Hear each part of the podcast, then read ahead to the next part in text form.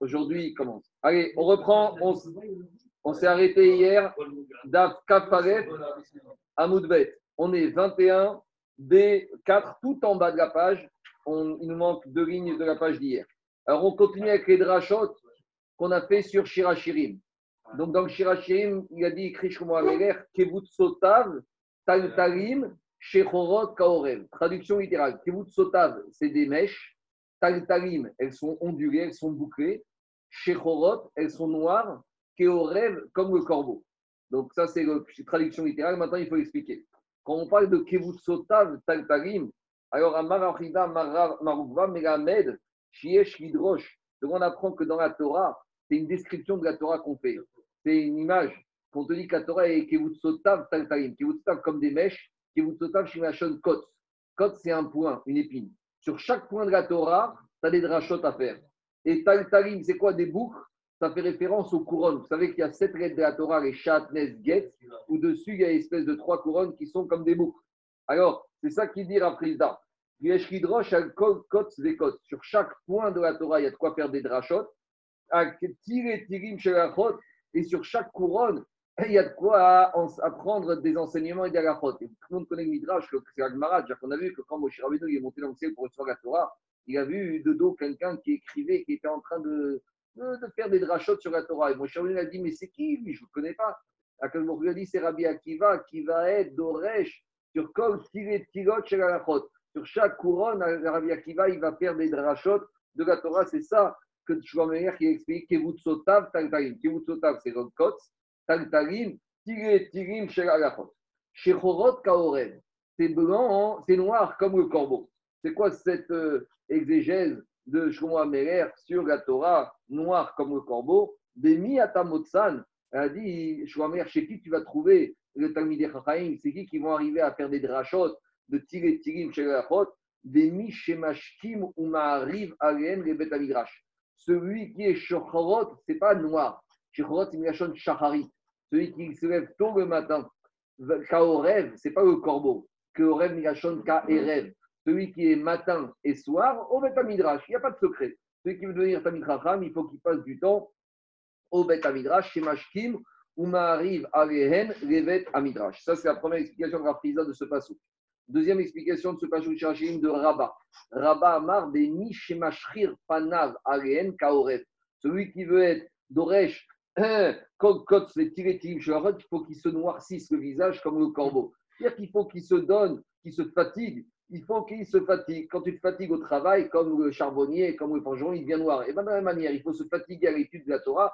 Si ton visage il est noir de fatigue, c'est une, une image, comme le corbeau pour dire que tu as sué pour comprendre les halachot et pour comprendre la Torah. Alors là, il doit aller au charbon.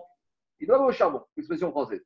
Rava Amar, troisième explication de Rava cette fois. C'est celui qui va des fois être un peu cruel avec ses enfants et les gens de sa maison comme le corbeau. Savoir que celui qui va beaucoup étudier la Torah, ben, à la contrepartie, il n'aura pas beaucoup d'argent à ramener à la maison. Donc des fois, il faut être un peu cruel en matière de Limud Torah parce que c'est sûr que si tu passes du temps Beth Midrash, la Parnassa va être moins abondante à la maison. Donc à l'image du corbeau qui des fois il est cruel avec ses enfants, comme dit Rashi au rêve Arzari al-Banav, qui est dirtiv, comme il a dit David Meller, il venait au rêve Asher Ikraou. Il venait au rêve Asher Ikraou. Les enfants du corbeau, ils implorent l'Éternel parce que comme leur papa ne leur ramène pas à manger, alors ils sont obligés d'implorer l'Éternernel. Et dit le verset, Akadosh Baruch Hu mes amen mitushi ve'ytorviel. Akadosh Baruch Hu il s'occupe de leur donner la parnassa. Donc dans ce verset, il y a un côté dur, mais il y a un espoir. C'est vrai qu'au corbeau, il est dur parce qu'il euh, ne donne pas à manger à ses enfants. Donc, le Talmid Chacham, s'il passe beaucoup de temps au Beth Midrash, il ramène moins de parnassa. C'est dur, mais d'un autre côté, ah, t'inquiète pas, Kadosh Baruch Hu, il s'occupera de nourrir les enfants du corbeau, les enfants de celui qui se donne à l'étude de la Torah. Et Agma nous ramène dans cette histoire qu'il y a des Ravada Bar Matna. Une fois Ravada Bar Matna, Abba Kaazil et des Rav. Il s'est rendu dans la maison de Rav. Allez, Yeshiva. Amraved Vitou, sa femme, elle lui a dit, hé, hey, qu'est-ce que tu vas à Yeshiva? Va bosser. Il y a des enfants à la maison. Comment on va les nourrir si tu vas réussir? Amara, il lui a dit Mishlimu Kourme Beagma. Il lui dit mais est-ce qu'il n'y a-t-il plus de légumes dans les marécages? Encore, il va lui dire tu veux trouver encore à manger, il y a encore un peu à manger dehors. Laisse-moi étudier, laisse-moi tranquille. C'est pas par rien, pour hasard, qu'on a commencé cet enseignement avec Rabbi Akiva. Parce que c'est qui qui était Doresh, Tigé, Tigé, Jarot, Rabbi Akiva. Rabbi Akiva, on connaît dans quelle misère il a vécu. C'est vrai qu'il a fini très riche. Mais au début, pendant toutes ces années, les vingt-quatre années où il est parti à Yeshiva, il était dans la misère. Au début, lui et son épouse, ils étaient dans la misère. Mais on a vu à la fin la récompense. Mais en tout cas, même si c'est dur, il y a le côté Abracha d'Akadosh Baruch Hu, il venait au rêve à Shéri Kraou. De la même manière que quand les enfants du corbeau, ils implorent, Akadosh Baruch Hu, il les nourrit, il les ramène. Les enfants de Tamid Echaim aussi, Akadosh Baruch Hu, il va s'occuper d'eux. On continue, puisqu'on a commencé avec des drachot de Pesukim, alors on continue à étudier un pasouk dans Devarim, car le pipchat est difficile à comprendre. Dans Devarim, on a vu dans la paracha, c'est dans Vaïtranan, il y a marqué où Shalem les son ab, El Panav les Avido. Alors, si on traduit littéralement, où Shalem, à quel moment il paye les son ab à ses ennemis, El Panav, ce qui se trouve sur sa face, les Avido pour les termes, Loyeacher les son o, à quel moment il ne va pas retarder, El Panav et Shalemo, avec sa face, il va leur payer. Si on traduit littéralement, on ne comprend rien. Alors, on va vous expliquer c'est quoi le sens de ce verset. Um shalem resona ben panav avido amar de Shua ben Eli il mare mikra katu. Si ce verset n'était écrit par la Torah, par Moshe Rabbeinu, par Akadosh Baruch lui-même, Yavshar et Amro, nous on n'aurait pas pu se permettre de l'écrire. Pourquoi? Kaviachol, on décrit Akadosh Baruch Hu qui est Adam shenoseh masoy al panav. On décrit Akadosh Baruch Hu qui est où il y a un chargement sur lui, comme un être humain qui des fois il porte une charge lourde, il n'y a qu'une envie l'être humain, c'est de se débarrasser de ce chargement. Alors on traduit ici Akadosh Baruch Hu comme si Akadosh Baruch Hu il a une charge sur lui. Et que c'est trop lourd pour Akadosh Baruch Hu à porter. Et on va kesh mi menou. Et Akadosh Baruch Hu cherche à se débarrasser de ce fardeau. Qu'est-ce que ça veut dire, ce sens, cette explication du verset? Lo yacher es ono. Et Akadosh Baruch Hu ne retarde pas cela. Amar Rabbi Hillel, Rabbi Hillel explique de quoi il s'agit. Quand Akadosh Baruch Hu, il y a des réchaïm qui ont fait des bonnes actions et il faut leur donner un mérite. Alors Akadosh Baruch Hu, il ne veut pas retarder. Il veut vite se débarrasser de ces réchaïm en leur donnant leur récompense. C'est pour ça que des fois on voit des réchaïm dans ce monde. Et on voit des Rechaïm, ils font toutes sortes de bêtises et malgré tout, ils ont beaucoup d'atzlacha. Pourquoi c'est que Baruch Hu, il veut leur donner la récompense le plus rapidement possible. Le Baruch Hu, il veut se débarrasser d'eux. Tu sais, quand tu veux te débarrasser de quelqu'un et que tu viens t'embêter, tu lui donnes tout ce qu'il veut et au moins tu lui dis laisse-moi tranquille. C'est ça le passouk qui dit ici. Pour ceux que Akadosh Baruch Hu ne l'aime pas, ils ne retardent pas la récompense à Akadosh Baruch Hu. À ceux qui l'haïssent, Akadosh Baruch Hu, il ne retarde pas. Par contre, Aval et Acher, les tzadikim mourim. Quand Akadosh Baruch Hu, il aime les tzadikim, alors il retarde. Pourquoi? Comme ça, les tzadikim, ils restent et ils viennent et ils redemandent et ils prient. C'est ça qu'on dit. Qu'est-ce qui a marqué dans la suite de la paracha Rabban dans Vaïtranan? Asher anochi metzavecha hayom la'asotam. Hayom la'asotam velo lemachar la'asotam. Explique Rashi. Akadosh Baruch Hu, il te dit, tu sais quand est-ce qu'il faut faire des mitzvot? C'est aujourd'hui.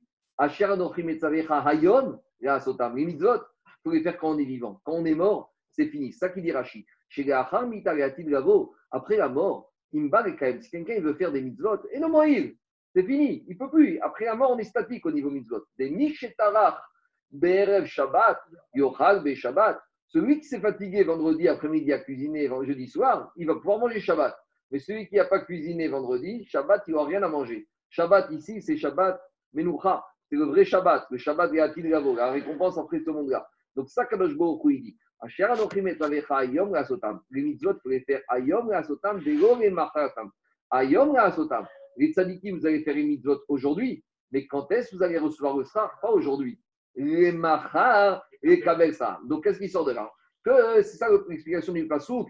Quand Akadosh Baruch Hu a dit ou shalem les son av, Akadosh Baruch Hu il paye cash à ceux qui n'aiment pas. Aux réchaïm qui ont fait quelques bonnes actions, Akadosh Baruch Hu il leur donne cash la récompense. Ça c'est les son av. Par contre, pour les tzadikim, asher anochi metzavecha yom la'asotam, faites les mitzvot tant que vous êtes vivant et le srar ce sera quand l'atid lavo. C'est ça l'explication de ces deux souk. Puisqu'on est dans ces passouk de Parashat Vaïtranan et de la Torah où on parle de récompense et de miséricorde et de colère d'Akadosh Baruch Hu, qui est écrit ce verset dans la Parashat Shemot, dans la Parashat Kitissa. C'est un passouk qu'on dit tous les jours dans les Shlosh Esrei Midot. On dit qu'Akadosh Baruch Hu, il est Erer Apayim. Il est long, la traduction littérale, Af, c'est la colère. Maintenant, Apayim, c'est aussi, Af, c'est aussi le visage. Alors, qu'est-ce que ça veut dire, Apaïm? Dit Rashi, Mashma Panim ben Shochakot ben Zoran. Panim, c'est la face. Et Erapaim, Panim, Mirachon, Kajboku, des fois, il a plusieurs visages. Qu'est-ce que ça veut dire qu'Aviafabou, il a plusieurs visages? Erer Af mi Bayare. Et là, Erer Hapaim la Tzadikim, Erer Hapaim la Chaim. Il y a plusieurs visages, Kajboku. Ça dépend à qui il s'adresse. Est-ce qu'il s'adresse au Tzadikim ou est-ce qu'il s'adresse au Rechaim? Explique Rashi, Mashma Panim ben Shochakot ben Zoran. Des fois, le visage Kajboku, il est. Il est coléreux, des fois il rigole. Le visage du Mokou qui rigole, c'est quand le Mokou il attend, il allonge la récompense, il la garde pour les Tzadikim et la Tilgavo. Des Hapaïm, Zoramot, des fois le visage du Mokou, malheureusement, quand il est en colère, il allonge, Erer Hapaïm, il allonge la colère pour les Tilgavo, pour les punir. On continue. Rav Yehuda Omer. Donc, on a fini avec les drachot. Rabotai, on a fini avec toutes ces drachot de Psukim. Maintenant, on revient au Inyan de la Maserhet, à savoir, on revient à notre sujet de Hérouvin. Donc, qu'est-ce qu'on a dit? Rav Yehuda Omer, Adbet Seataïm. Donc, rappelez-vous, ça, c'était la première Mishnah, notre fameux passé d'Iraot. Donc, notre fameux puits avec nos diomédines qu'on met tout autour. Et on avait une marquette si on veut agrandir la superficie de ce passé d'Iraot. Est-ce qu'on peut faire un passé d'Iraot qui va faire, je ne sais pas moi, dix mille, vingt mille mètres carrés s'il y a beaucoup de personnes? Ça, c'était la Chita Trachamim. Mais Rav Yehuda, il te disait non. Rav Yehuda, il te disait attends, tu ne peux pas agrandir la superficie de passé d'Iraot. Tu maximum, tu vas faire Bet Seataïm. Donc, je vous rappelle, Bet Seataïm, c'est une superficie pour de quoi récolter deux C A. C'est à peu près l'équivalent du Khatser de la cour du Mishkan qui faisait cent amot sur cinquante amot. Donc, on a déjà dit c'est une superficie de cinq mille amot carrés. cinq mille amot carrés, c'est à peu près soixante-dix. Et deux tiers à mot, un carré de soixante-dix, j'ai vu deux tiers de côté, parce qu'au carré, ça fait cinq mille à mot. En mètres, on a dit, c'est à peu près deux mille mètres carrés. D'accord? Donc, on a dit, Rav Yehuda, il te dit, je veux bien agrandir la surface de Passé d'Iraot, mais maximum ça. Pourquoi on a dit ce chiffre? Pourquoi Rav Yehuda a sorti ce chiffre? Parce qu'on va voir, on a déjà parlé, on verra plus loin, que les Chachamim, quand ils ont autorisé à clôturer un endroit, ils ont dit, un endroit où on habite, même un endroit très grand, tu peux le clôturer, tu peux le rendre échterride. Mais un terrain, ce qu'on appelle Karpaf, un terrain qui est vide, même si tu mets des clôtures de part et d'autre, les Chaïms ont dit stop. Étant donné qu'il est vide, que c'est tellement grand, c'est pas possible d'imaginer que plus que deux mille mètres carrés, un terrain comme ça, soit un domaine privé. Donc, de la même manière ici, ce passé d'Iraot, ce n'est pas l'endroit où il y a des habitations, c'est un endroit qui est vide, il y a juste un puits. Donc, Rav Yehuda, il te dit, on va rentrer dans la même limitation que les Chachamim ont fait pour le Karpaf, c'est ce qu'on verra dans la Mishnah demain. De la même manière, pour passer d'Iraot, on limite la taille maximum de ce passé d'Iraot à ces cinq mille amot carrés, à ces carrés de soixante-dix amot de côté. C'est bon? C'est clair ou pas? C'est la logique de Rav Yehuda. Alors, dit Agmara. Attends, Agmara, il pose une question. Ibayare, question précise. Agmara, il va être précise. Bor ou passim ka'amar, odigma bor vero passim ka'amar. Quand on a dit, on a dit que le port, le puits, il doit faire une superficie de telle sorte que les vaches peuvent rentrer au moins deux amotes pour que la majorité du corps de la vache soit dans le puits. Donc, quand Rav Yehuda a dit que la superficie passée d'Iraot, c'est cinq mille amotes carrés, c'est y compris avec les deux amotes supplémentaires ou c'est à part les deux amotes? Ça veut dire que si maintenant on a un carré de soixante-dix amotes de côté, est-ce que ce soixante-dix amotes avec dedans les deux amotes pour que, de côté pour que les vaches puissent rentrer dans l'enceinte de cette passée d'Iraot? Ou ça peut être dire on pourra bien vous dire, le puits peut faire soixante-dix amotes de, de, de diamètre, et à part ça, tu rajouteras encore deux amotes supplémentaires de part et d'autre. Donc en fait, tu auras un carré qui fera plus soixante-dix deux tiers sur soixante-dix deux tiers, tu auras un carré qui fera soixante-douze deux tiers sur soixante-douze deux tiers. Donc tu augmentes la superficie possible. C'est clair ou pas la question? Est-ce que cinq mille amotes carrés, c'est net, avec l'espace pour que les vaches puissent rentrer, ou c'est du brut, et on peut encore ajouter deux amotes de côté? On peut imaginer que cinq mille amotes moins deux amotes. Exactement, Ina. Je ne sais pas si demain, Daniel, on a, une, on a besoin. Bon, d'accord, Ina, quel est le problème? Si demain, on a besoin d'une grande réserve d'eau, tu sais, ils te disent que, par exemple, à Ouman, tu as un lac où ils vont tous faire, euh, il y a quarante mille. Imagine, je ne sais pas, demain, tu as une ville relais en Babylonie avec quarante mille présents qui passent. Il y a beaucoup de juifs en Babylonie qui montent à Jérusalem. Non, mais Bor, ça peut être une citerne. N'oubliez pas que Bor, c'est un puits spontané. Ça peut être une citerne, ça peut être un endroit qu'on a creusé, on a rajouté de l'eau pour les pèlerins, pour les accueillir. Alors, dit Agmara, Ibayari, on s'est posé la question. Bor ou Passim Kahamar, Quand on a parlé de cette, de, de cette superficie maximum de Rabbi Yehuda, est-ce que dans les soixante-dix amot de côté de cette superficie, il inclut les deux amot disponibles pour les vaches avec les passines, ou peut-être bord vélo-passine? À part le bord, il autorisera encore deux amot. Dit l'Agmara, c'est quoi le côté, comment il comprend la question Rabbi Yehuda? Qu'est-ce que ça veut dire? Dit l'Agmara comme ça. Adam noten enav deboro vélo gazrinan dilma atéretik toureyo termi bet sataim bekarkaf. Odigma Adam noten enav dimchitsato vegazrinan dilma atérir koufeyo termi bet sataim bekarkaf. Donc en fait, ici le problème, c'est par rapport au problème du karpaf. Donc je vous redis, c'est pas le karpaf, c'est ce fameux terrain vide d'habitation qu'une personne voudrait clôturer pour rendre domaine privé. On verra que les Chachamim et tout le monde interdisent de clôturer. Enfin, interdisent. Ils te disent, tant que tu as clôturé un terrain de deux mille mètres carrés, de cinq mille amot, je veux bien lui donner un statut de Réchout et Achim. Mais plus que ça, je ne veux pas. Alors, dit Rabbi Yehuda, peut-être que si j'autorise à clôturer un bord, un puits, plus avec les deux amot supplémentaires, donc les gens ils vont dire, de la même manière que ce puits, on lui a donné deux amot de côté, et donc de la même manière, même un champ vide, je pourrais le clôturer de soixante-douze amot de côté. Ou peut-être, les gens ils vont dire, ici on parle d'un puits, là-bas on parle d'un champ, c'est pas la même chose, donc ils ne risquent pas de faire une digression. En gros, c'est une xéra pour ne pas que les gens viennent à étendre la superficie de ce passé d'Iraot à ce carpaf, à ce terrain que demain on voudra clôturer. Demain, on va voir un monsieur va vouloir clôturer son champ. On va lui dire, hé, hey, fais attention, les Chaim ne veulent pas plus que soixante-dix sur soixante-dix. On va lui dire, mais attends, on va lui dire, mais attends, regardez, moi j'ai été la semaine dernière dans une ville, il y avait un puits et il y avait une clôture tout autour de soixante-douze. Alors je peux faire pareil, parce que quelle différence entre cet endroit et mon terrain que je veux clôturer chez la file?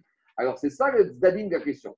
Est-ce que Rabbi Yehuda a peur que les gens vont faire l'amalgame? Ou peut-être non, Rabbi Yehuda va te dire, les gens ils savent que c'est un puits, que c'est un système particulier. Ils ne vont pas faire l'amalgame. C'est ça, les tzaddim d'action dans les mots, ça donne comme ça. Adam, noten enav boro, un homme qui va regarder ce puits, Devo Gazrinan. Il n'y a pas besoin de faire une zéra. Pourquoi? Digma teetik toé yotermi bet sataim bekarpap. Et on ne craint pas qu'il va clôturer un terrain de plus que cinq mille amot. Parce qu'il dit c'est deux choses différentes. Au digma ou peut-être, Adam, noten enav bimchitsato. Un homme, il va voir ce système de puits qu'on a fait. Il va prendre son maître. Il va dire, regarde, ici on a institué que soixante-douze amot de côté, ça passe. Alors, de la même manière, moi, je vais clôturer mon champ qui est vide avec des mechitsot sur un côté de soixante-douze amot. Et ça, les Chachamim ne veulent pas. Et donc, à cause de ça, et donc, à cause de ça, Rabbi Yehuda, il interdirait. Donc, pour éviter cet écueil, Rabbi Yehuda, il te dirait, même dans le puits, le maximum qu'on a interdit avec les poteaux, c'est soixante-dix surface totale. Avec les poteaux, c'est soixante-dix comme ça. Même si un monsieur il vient copier la même superficie, il restera dans le critère des Chachamim. Tout ça, c'est à cause du karpaf, ce fameux champ vide que les Chachamim diront on t'autorise à le rendre jeté à fil s'il n'est pas trop grand. C'est bon? C'est clair ou pas? En fait, il y en a pour l'écart de un virgule trente-cinq. Il y en a plus ou moins un pour cent. Que... C'est plus deux amotes, c'est, euh, c'est un, un sur trente-cinq. C'est cinq pour cent. Mais non, un sur trente-cinq, c'est un mètre sur trente-cinq mètres. deux amot sur soixante-dix amot de côté. Quand tu rajoutes deux amot de côté, tu rajoutes à peu près trois pour cent. Si, au lieu d'avoir soixante-dix, tu as soixante-douze. Ouais. Donc tu as rajouté deux sur soixante-dix. deux sur soixante-dix, ouais. C'est un trente-cinquième, ça fait trois pour cent. C'est beaucoup trois pour cent. D'abord en Israël, hein, pour se rappeler, en Israël, ils grattent tous une, un balcon, une cuisine, deux mètres carrés par-ci, deux mètres carrés par-là. Au prix du mètre carré, euh, ça fait de l'argent à la fin. Hein. On y va. Ne crois pas, à l'époque, c'était pareil. Hein, les terrains valaient cher en Israël. Alors, dit Agmar, et s'il peut clôturer son champ et qu'il veut faire échouter Yachid, eh ben, il va vendre ça euh, au prix du mètre carré israélien. Regarde combien il a grandi son terrain. Alors, dit Agmar, c'est ça la question. Tachma. Alors, on ramène une braïta pour répondre à notre question. La braïta, elle dit comme ça. Kama hen mekuravin. Alors, la braïta, en fait, elle nous... c'est la même discussion de la Mishnah entre Chachamim et Rabbi Yehuda jusqu'à où on peut agrandir notre surface de ce passé d'Iraot. Et on avait dit dans la braïta, ça reprend pour la Mishnah. Kamaen Mekuravin, quelle doit être la surface minimale? On avait dit Keder Rocha Verouva chez le parent. On avait dit la surface minimale de ce passé d'Iraot, c'est de quoi avoir deux amotes de côté pour rentrer mes vaches. Les Kamaen Merouchakin, et quelle est la surface maximale? Les Chachamim m'avaient dit ton passé d'Iraot à Fivou court, à Fivou Kouraïm. Ou même si tu veux faire court, même si tu veux faire deux Kouraïm. Un court, c'est trente C A. Donc un court, c'est soixante-quinze mille amotes carrés. Donc, quand Rachamim me dit, tu peux faire ton passé Miraot soixante-quinze ou cent cinquante mille amot carrés, ça veut dire qu'il autorise trente fois plus. Vous imaginez, hein? Pour Rachamim, passer Miraot, si maintenant demain, tu as une ville avec quarante mille pèlerins, tu peux faire une, réserve, une citerne d'eau avec une place fermée tout autour énorme. Eh, attendez, imaginez, vous avez dix mille pèlerins qui débarquent chacun avec quatre ou six vaches. Il faut de la place, hein?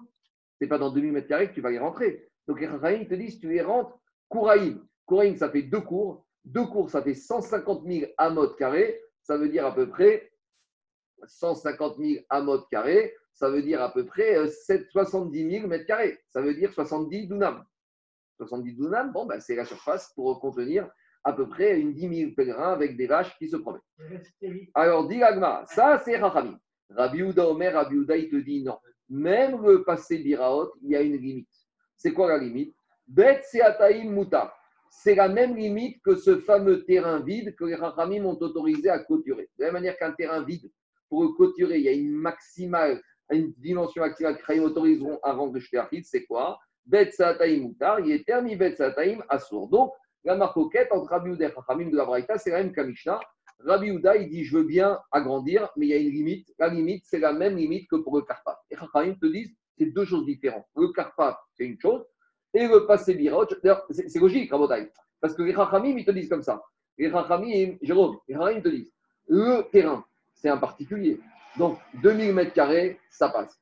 Mais le passé Biraot, vu que ça concerne la collectivité et les pèlerins, si les gens habitants de la ville estiment qu'il faut faire plus grand, il faut faire plus grand. En gros, c'est un peu séchéré. Ne compare pas le Karpat qui concerne un individu particulier ou un individu, s'il a un terrain vide de deux mille mètres carrés, c'est déjà beaucoup, tandis que les passés Biraot, tu peux aller très loin. Alors, continue la Braïta. Qu'est-ce qu'il y a? C'est logique. Ça, c'est logique des Rachamim. Rabbi Yehuda, il te dit non. Mais Rabbi Yehuda, c'est pas qu'il n'était pas d'accord. Il aurait été d'accord. Mais lui, il te dit il faut faire une zéra. Parce que si les gens ils voient que passé Biraot, il est trop grand, ils vont se dire de la même manière que passé Biraot, c'est vide, pour moi aussi, je pourrais faire grand. C'est, en fait, sur le fond, Gabi, Rahim sont Rabbi Yehuda est d'accord avec Rahim, mais Rabbi Yehuda pense qu'il y a lieu de légiférer, de faire une zéra. Alors, on continue. Amrougo et Rabbi Yehuda, les Rahim ont dit Rabbi Yehuda. Et Adam au début dire Vesor Muktzele Chatzerafi ou Betrami Shakurim Betasarakurim Shumutar. Les Rahim disent Rabbi Yehuda, je comprends pas. Même quand il s'agit d'un particulier, quand il s'agit d'une étable ou d'un endroit grand où le monsieur il va habiter, tant que c'est pas un endroit tout vide, dès que c'est une étable ou un endroit, même une réserve. Tu es d'accord avec nous que on, même pour un particulier, on peut aller très loin. Alors, pourquoi tu n'es pas d'accord avec nous avec ici pour ce puits que si, encore plus ici, c'est pour les besoins de la collectivité qu'on pourrait agrandir. Oui, alors, oui, Amarem, il leur a dit quoi? Oui, d'accord avec Rabbi Yehuda. Tu verras dans, tu verras dans la Mishnah de demain qu'il sera d'accord. Rabbi Yehuda, il sera d'accord avec Rachamim. Que quand est-ce qu'on limite à deux mille mètres carrés, c'est quand un terrain où il n'y a rien. Dès que tu passes un terrain, même pas de maison derrière, un terrain avec une étable, avec une réserve, ça, une activité, un usage. Même Rabbi Yehuda sera d'accord que tu peux clôturer un terrain très grand. Et donc, Rachamim disent Rabbi Yehuda, pourquoi pour le puits, tu t'es bloqué avec ces deux mille mètres carrés? C'est cinq mille amot. Sois d'accord, tu vas être d'accord avec nous sur un terrain à utilité même agricole, même activité tertiaire. Tu es d'accord, sois d'accord avec nous pour ce puits. Amarem, il leur a dit Rabbi Yehuda, c'est pas pareil. Pourquoi c'est pas pareil? La Zomechitsa Ve'egoupassine, ne comparez pas tout. Quand je suis d'accord avec vous sur ce terrain que monsieur va clôturer, comment il va être ses clôtures? Ça va être des vrais méritsotes. Là-bas, on verra que ce n'est pas un petit fil, ce n'est pas trois fils ou ce n'est pas trois diomèdes ou quatre diomèdes. C'est des vraies planches. Donc, le monsieur, il amène des vraies planches. Là, je suis d'accord que le monsieur, s'il y a une quelconque activité, tu peux aller jusqu'à cinq mille, dix mille, vingt mille mètres carrés. Mais ici, on a fait quoi? On a fait des petits quatre diomèdes. Alors, quatre diomèdes. C'est pas quatre diomèdes, c'est quatre. Séparé avec un séparé tous les diamètres. Oui, c'est quatre diomèdes à quatre passimes. quatre passimes et au maximum, on a rajouté des petits poteaux intermédiaires. Donc là, avec, donc ici, tu as des. Anthony, mais tu as des méchitsotes. Tu as des méchitsotes. Tu as quoi? Tu as un diomètre. Tu n'as pas un mur. Tu n'as pas quatre murs. La Mishtara. Rabbi Yehuda, il te dit je veux bien, moi, Anthony, Rabbi Yehuda, il te dit je veux bien un grand terrain qui a un statut de réchauffé, de le fermer. Mais là-bas, au moins, tu as des vrais méchitsotes. Ici, tu as quoi? Ici, tu as un puits avec aux extrémités quatre diomèdes et puis tous les diamotes, un petit poteau qui se balade par-ci, par-là. Et dit, Rabbi Yehuda, il a dit il y a des limites. Je veux bien tout ce que tu veux, mais ne me compare pas ce qui n'est pas comparable. Donc là, ça justifie de légiférer et de limiter tes passives à deux mille amotes. Et là, on a dans cette braïta un troisième Tana qui intervient, c'est Rabbi Shimon ben Elazar. Rabbi Shimon ben Elazar Omer, Bor, Bet Saataim, à Bet Saataim, Mouta. À ce stade-là, on, on comprend que Rabbi Shimon ben Elazar, il donnerait un troisième avis. À ce stade-là, lui, tu dis, la superficie passé Birot, tu pourras aller jusqu'à deux cents, donc Bet Saataim, jusqu'à ces Bet Saataim, donc on a dit c'est cinq mille amot, mais à ce stade-là, on comprendrait qu'il dirait cinq mille amot sur cinq mille amot. Nous, jusqu'à présent, Rabbi Yehuda, c'était cinq mille amot carré. Ici, quand on lit Rabbi Shimon ben Elazar, on a l'impression qu'il te dit cinq mille amot de côté, donc ça veut dire une superficie de deux cent cinquante mille amot carré. A priori, c'est un troisième avis, et on ne comprend pas d'où il sort, c'est Rabbi Shimon ben Elazar, ce deux cent cinquante mille amot carré. Soyez comme Rabbi Yehuda de deux millions cinq cent mille. Soyez comme Chachamim, il n'y a pas de limite. D'où il sort ce chiffre. Mais vous allez voir qu'après, on va revenir dessus. Alors, dit la Gemara. En tout cas, si analyse la Gemara.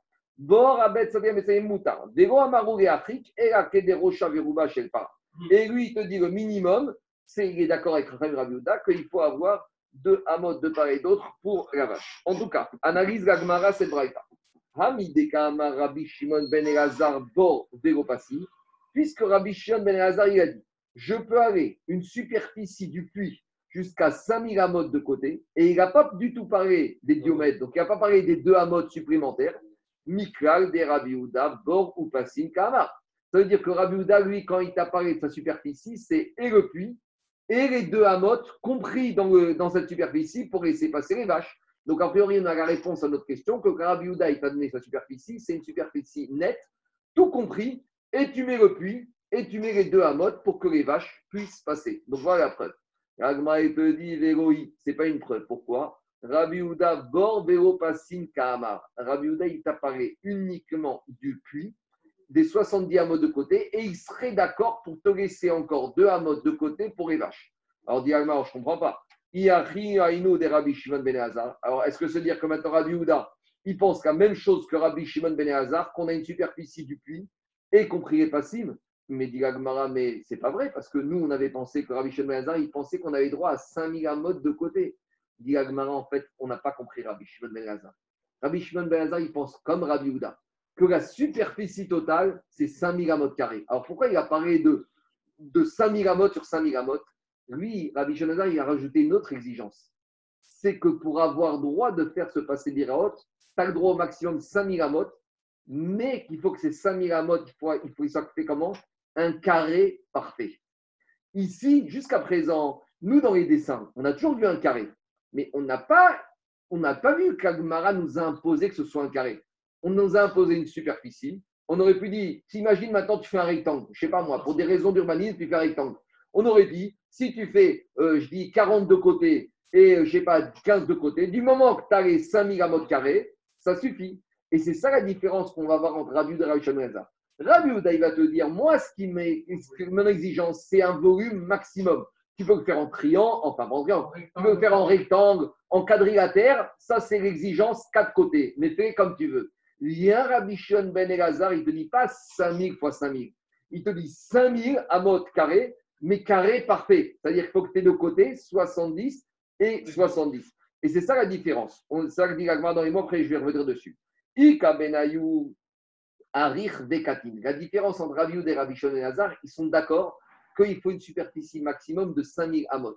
Mais la différence, c'est que Rabbi Yehuda, il va te dire, c'est cinq mille amot. Même si j'ai cinquante sur dix ou cinq cents sur dix, ça me passe. Donc cinq cents sur dix, c'est un rectangle. Hein, cinq cents de long cœur, dix derrière. Viens Rabbi Shimon ben Elazar, il te dit, mais pas du tout. Pour que ça passe, il faut que j'ai soixante-dix virgule deux tiers sur soixante-dix virgule deux tiers. Donc, il sort de là que quoi, en fait? On a une marcoquette entre Chachamim et Rabbi Yehuda et Rabbi Shimon ben Elazar. Chachamim, ils te disent, quand passé l'Irot, tu fais la taille que tu veux. Du moment que tu mets tes quatre diomèdes, et entre chaque diomède, il faut qu'il y ait un poteau pour arriver à un écartement de moins de diamètre, ça passe. Viennent Rabbi Yehuda, Rabbi Shimon ben Elazar, ils te disent non, on ne peut pas autoriser un passé biraot trop grand parce qu'après les gens vont faire un amalgame avec le Karpa. Donc on limitera à une superficie maximum comme le Karpa, combien? cinq mille amot carrés de surface. Mais par rapport à ça, Rabbi Yehuda te dit c'est cinq mille amot carrés de surface, tu peux les faire comme tu veux, en carré ou en rectangle. du moment que c'est un quadrilatère, ça passe. Et Rabbi Shimon Elazar, il te dit non, il faudra toujours avoir un carré parfait. C'est quoi le fond de la discussion entre Rabbi Yehuda et Rabbi Shimon Elazar? C'est l'idée, c'est que quand tu te trouves dans ce puits, si tu dis que c'est un rectangle, il y a un risque, comme il est tellement allongé, tu ne vas pas identifier les diomètres. Tu vas, quand c'est très étiré, il y a un risque que tu ne vois pas que des quatre côtés, il y a ce qu'on appelle des diomètres qui constituent des méchitsot.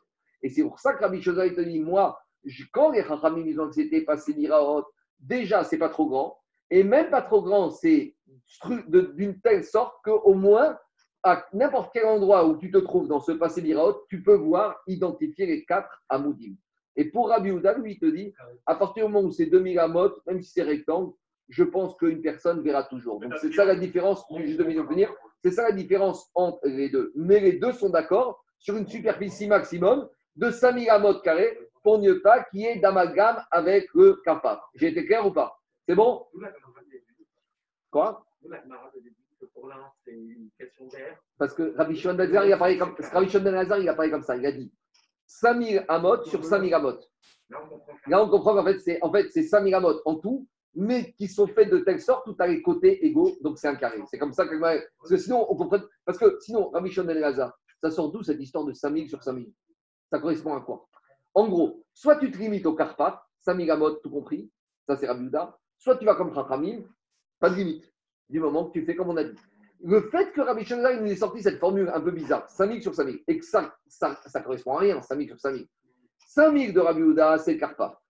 Après, dès que tu sors du Karpa, il n'y a plus de limite, c'est Chachamim. Donc forcément, Gagman a compris que si Rabbi Shimon Elazar s'est exprimé cinq mille sur cinq mille, ce n'est pas cinq mille sur cinq mille, c'est cinq mille qui sont dimensionnés de telle sorte, cinq mille qui font un carré parfait, donc soixante-dix virgule deux tiers de côté. C'est bon. Et donc Rabbi Yehuda, Et Rabbi Yehuda, c'est pas comme ça. Lui, il te dit… Donc, exactement. Lui, il t'a dit cinq mille amot. Et donc, et, et, mais, mais on a quand même… Et on n'a toujours pas notre réponse. Est-ce que Rabbi Yehuda a dit cinq mille amot avec les deux amot pour les vaches ou pas les vaches? Ça, la question, elle reste ouverte. On n'a pas de réponse, on n'a pas de preuve de cette braïta. Mais au moins, on a affiné. Et je vous dis que le fond de la discussion entre Rabbi Yehuda et Rabbi Shimon Elazar, c'est est-ce que quand tu es dans un rectangle aussi étiré que cinq cents sur dix, est-ce que la personne qui est au milieu voit encore les quatre côtés? Parce que, qu'on est clair, passer l'Iraot, comme c'est quand même une sorte de coula, il faut que les gens soient con- conscients qu'on est dans un réchouté achid et qu'il y a quand même, tu vois les mechitsot. Quand tu es vraie... avec des vrais mechitsot, tu les vois les mechitsot. Mais là, se passer l'Iraot, quoi? Non, Rami, ils vont te dire, toutes les... entre, les... entre chaque diomède, toutes les diamotes, on a déjà dit, tu mets un pachout. Tu mets un... Ici, tiens ça, mais avec tout ça, il te limite à cinq mille. Mais il te limite. Oui, mais regarde, Anthony, si tu fais un rectangle très allongé, cinq cents amot sur dix amot, tu as ta surface de cinq mille amot, tout va bien. Mais aux extrémités, tu n'as que dix amot, tu n'as que deux diomèdes. Comme il n'y a que deux diomèdes, y a pas, et il n'y a, a pas dix, donc tu n'es pas obligé de mettre un poteau intermédiaire. Donc quelqu'un qui est au milieu du puits, il ne voit pas à gauche et à droite. Il va voir peut-être des côtés, mais il ne va pas voir les diomètres de part et d'autre. Donc il peut avoir l'impression qu'on peut porter dans un endroit sans qu'il voit que c'est fermé de quatre côtés. Mais non, parce que Chaim, étonné qu'ils te mettent un pachout, à partir du moment où il te dit, moi, même Chaim te dit, moi, quand une personne il va s'approcher, il va rentrer, il va sortir, il va voir tout de suite les pachouts. C'est une différence, c'est une crainte. Si tu ne le vois pas au bout, il au moment où il sort. J'attends, j'attends, j'attends. C'est une différence d'organisation. On y va. Je continue. On va revenir au Karpaf demain en détail. Hein. Le Karpaf, cette histoire de, de cinq mille grammes de carré, on va revenir. Là, on est dans Passé Lirot. Passé Lirot, c'est un système à part. Hein. Dans, dans les rouvines, il y a toutes les règles, on va dire, de Mechitso, de Maboy. Et puis, il y a une structure hors structure. Il y a un din hors structure qui s'appelle Passé Lirot. Tu prends en compte la taille du bord en milieu ou pas? Y compris, bien sûr. Mais non, mais ça veut dire que tu penses que le bord il est extrêmement petit, tu as un carré de cinq mille amot. Tu peux y aller. Et visuellement, tu n'arrives pas à avoir la notion que. Quand on... Pour les Chachamim, oui, mais Chachamim, ils ont estimé que quand tu rentres en t-shirt, tu vas aller voir les Mechitsot. C'est ce qu'il a dit, Anthony. C'est que même Chachamim, ils te disent, au final, si tu as un bord qui est tout petit, quand tu es dans ton bord, ouais. Tu vois. Imaginons que c'est très loin, très grand. Mais Chachamim, ils pensent qu'au moment où tu rentres et au moment où tu sors du bord, tu vas aller voir. Tu sors au même endroit ou à... Mais même à notre endroit, puisque pour Chachamim, si tu es très grand, toutes les, entre chaque diomètre, toutes les diamotes, tu dois avoir un pachout, un poteau. Donc, euh, n'importe quel endroit que tu passes. C'est la chita Chachamim. C'est la chita Chachamim. Mais Rabbi Yehuda, Daniel, ça, c'est, la, c'est ce qu'il te dit, Anthony. Il te dit, il te dit mais au final, Chachamim aussi, ils ont ce problème. Mais Chachamim, peut-être considère quand même, tu rentres, ça sortir. Qu'on soit clair. dans le passé Birot, les poteaux qu'on a chaque fois, ça, peut, ça jouait un peu le rôle de Korah et de Echi du Maboy. C'est Eker et Mechitza. Ça te ferme mais ça te fait Eker. Bon, euh, il fallait aménager, hein. Il fallait permettre. Euh... On y va. Kalamara... Ils ont un gros problème là-bas. Hein. Pourquoi ils ont un gros problème? Je sais pas, c'est, c'est, c'est évident ce que tu dis et je ne comprends pas prendre pendant deux heures. Bravo, bravo, la Mishtara de. de... Kalamara Rabbi Shimon Ben Elazar. Il a dit un principe Rabbi Shimon Ben Elazar. Maintenant, on, on commence à introduire notre, on commence à introduire notre karpa. Kol avir, on y va, on y va à l'otaille. Kol avir, chez Tashmi Shoredira. Tout espace aérien, tout espace qui va servir pour habiter, pour habiter, mais pas qu'une habitation homme, qui va servir pour une fonctionnalité. Kegon, dire, une étable. Vesoar, c'est une réserve. Moukse vechatser. Donc, Rabbi Shimon dit, tout ce qui est un endroit qu'on va clôturer, mais pour qu'il y ait une activité dedans, une utilité, à Fiou Bet Rameshet Kourim, Bet Asrim, même si ça fait cinq cours. Donc, cinq cours, je vous redis, ça fait de trois cent mille à mode carré. Même dix cours, ça veut dire sept cent cinquante mille à mode carré, Mouta. On aura le droit de clôturer, bien sûr, avec des vrais méchitsot, pour donner à ce grand ensemble un statut de Réchout et Afri.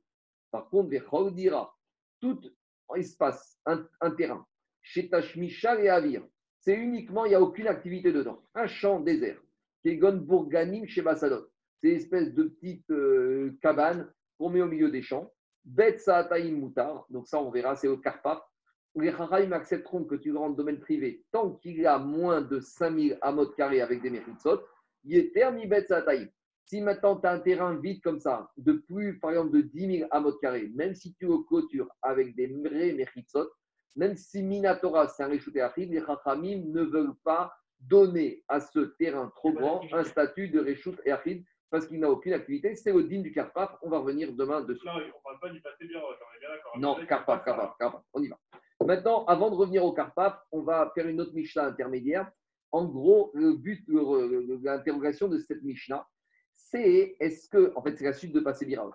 Est-ce que maintenant qu'il y a des gens qui vont rentrer dans ces Passé Biraot, quelque part, c'est gentil de faire des méritsot dans ce Passé Biraot, mais quelque part, s'il y a un attroupement humain, quelque part, le fait que le monde, le public vienne et passe dans cet endroit, est-ce que ça ne casse pas ces méritsot qu'on a fait?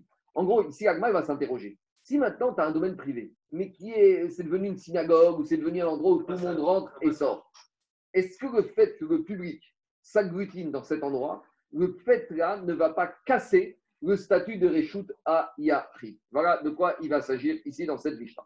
Et pourquoi on parle de ça? Parce que regardez ce que dit la Mishnah. Rabbi Yehuda Omer, Imaya derech Réchout Arabim et Passa Kadol. Si maintenant, au milieu de ce passé Biraot, il y avait le domaine public qui passait, Yesare Kenu et Zdadi. Dit la Mishnah, d'après Rabbi Yehuda, c'est le dessin numéro, je ne sais pas combien, je vais demain un livre, c'est pas compliqué à comprendre, mais c'est le dessin, je crois, numéro cent trente-sept. Je vous montre le dessin. Dit la Mishnah, si maintenant ce passé Biraot se trouve en plein milieu d'un domaine public, alors là, il faudra demander au... Ah, je n'ai même pas ici. Il n'y a même pas ici. Moi, je vais dans mon... Ah, attendez, je prends dans mon livre. Il faut demander aux gens de contourner le passé Biraot. Ça, c'est la Chita de Rabbi Yehuda. Par exemple, regardez, voilà. Rabbi Yehuda, lui, il te dit que si j'ai maintenant mon puits, vous voyez, et que les gens passent au milieu du domaine public, il faut demander aux gens de contourner et de passer sur le bas-côté, de ne pas passer au milieu des Diomèdes, au milieu des passés Biraot. Rabbi Yehuda, il a compris quelque chose, que lui, il te dit, à partir du moment où si je laisse le grand public passer, le grand public qui passe, ça te casse, c'est Mechitsot. Ça te casse son statut. Donc, il faut mettre un panneau, interdiction passée. Ça devient public, c'est, ça perd le shtar. Ça, c'est la shtar de Rabbi Yehuda. Par contre, Hachamim, Imaya, derrière le shtar, mais pas Sakatam, Yesare, Kenari, Zadim. Vachachayorim, Hachamim te disent non, et l'autre, ça arrive.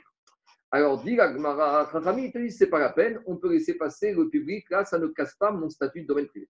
Dit la Gemara, Rabbi Yochanan, Verabé, Al-Azar, Damre, Tarvayou. Rabbi Yochanan et Rabbi Elazar, ils ont Kan Odiacha Kochan Shel Mechitsot.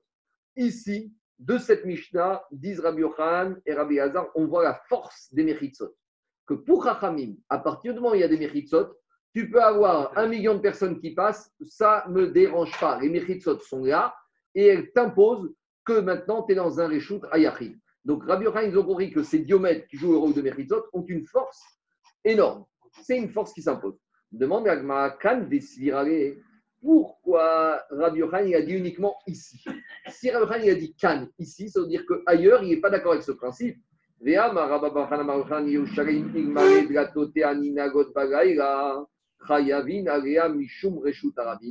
Donc, pourquoi? Pourtant, Rabbi Yochanan a dit que Jérusalem, si ce n'était que les portes de Jérusalem étaient fermées la nuit, eh bien, Jérusalem aurait un statut de domaine public. Donc, c'est quoi l'idée? Pourtant, Jérusalem, il y a des mechitsot qui entourent Jérusalem, puisqu'il y a les murales. Je parle de Jérusalem de l'époque de la Gemara du Beth Amikdash. Il y avait des murales. Et on te dit, c'est, Rabbi Yochanan te dit, c'est quoi qui donne le statut de Reshut Hayachid à, à Jérusalem? C'est parce que les portes sont fermées, donc on a vraiment un endroit qui est fermé totalement. Ça veut dire que d'après Rabbi Yochanan, quand les portes ne sont pas fermées à Jérusalem, c'est un domaine public. Mais pourtant, il y a des murailles, il y a des mechitsot. Ça veut dire que pour Rabbi Yochanan, il pense que puisque Jérusalem, c'est un endroit où il y avait beaucoup de personnes, les pèlerins qui venaient, de voyageurs, c'était une place publique. Ça veut dire que quand il y a des tzibour, du rabbin qui vient, ça te casse les mechitsot. Donc après, Rabbi Yochanan n'est pas d'accord avec ce principe que les mechitsot ont une force absolue. C'est là la question de la Gemara. Dis la Gemara, Rabbi Yochanan. Oui, mais Marco, oui. il ne peut, il peut pas dire que dans la journée, c'est un domaine, euh, un Reshut Haravim, et dans la, et la, dans la nuit, c'est un Reshut Hayarim. Je n'ai pas compris. Il ne peut pas dire que dans la journée, c'est un, un Reshut Haravim, et la nuit, c'est un Reshut Hayarim. Bien sûr. Bien. Ouais. Bien sûr, pourquoi il y a le problème? Non, c'est-à-dire qu'il peut parler de potentialité de fermer. Non. Lui, il te dit, dans, dans, dans, dans, c'est réel.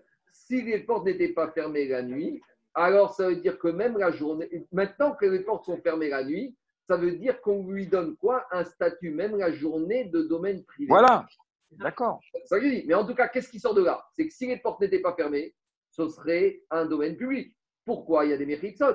Pourquoi il y a des mechitsot? Alors, c'est la... les, les portes sont fermables. Oui, d'accord, mais en tout cas… Il y a une potentialité qu'elles soient fermées. Donc, donc là, ça donne… C'est la preuve qu'il n'y a pas de porte qu'il soit potentiellement fermable.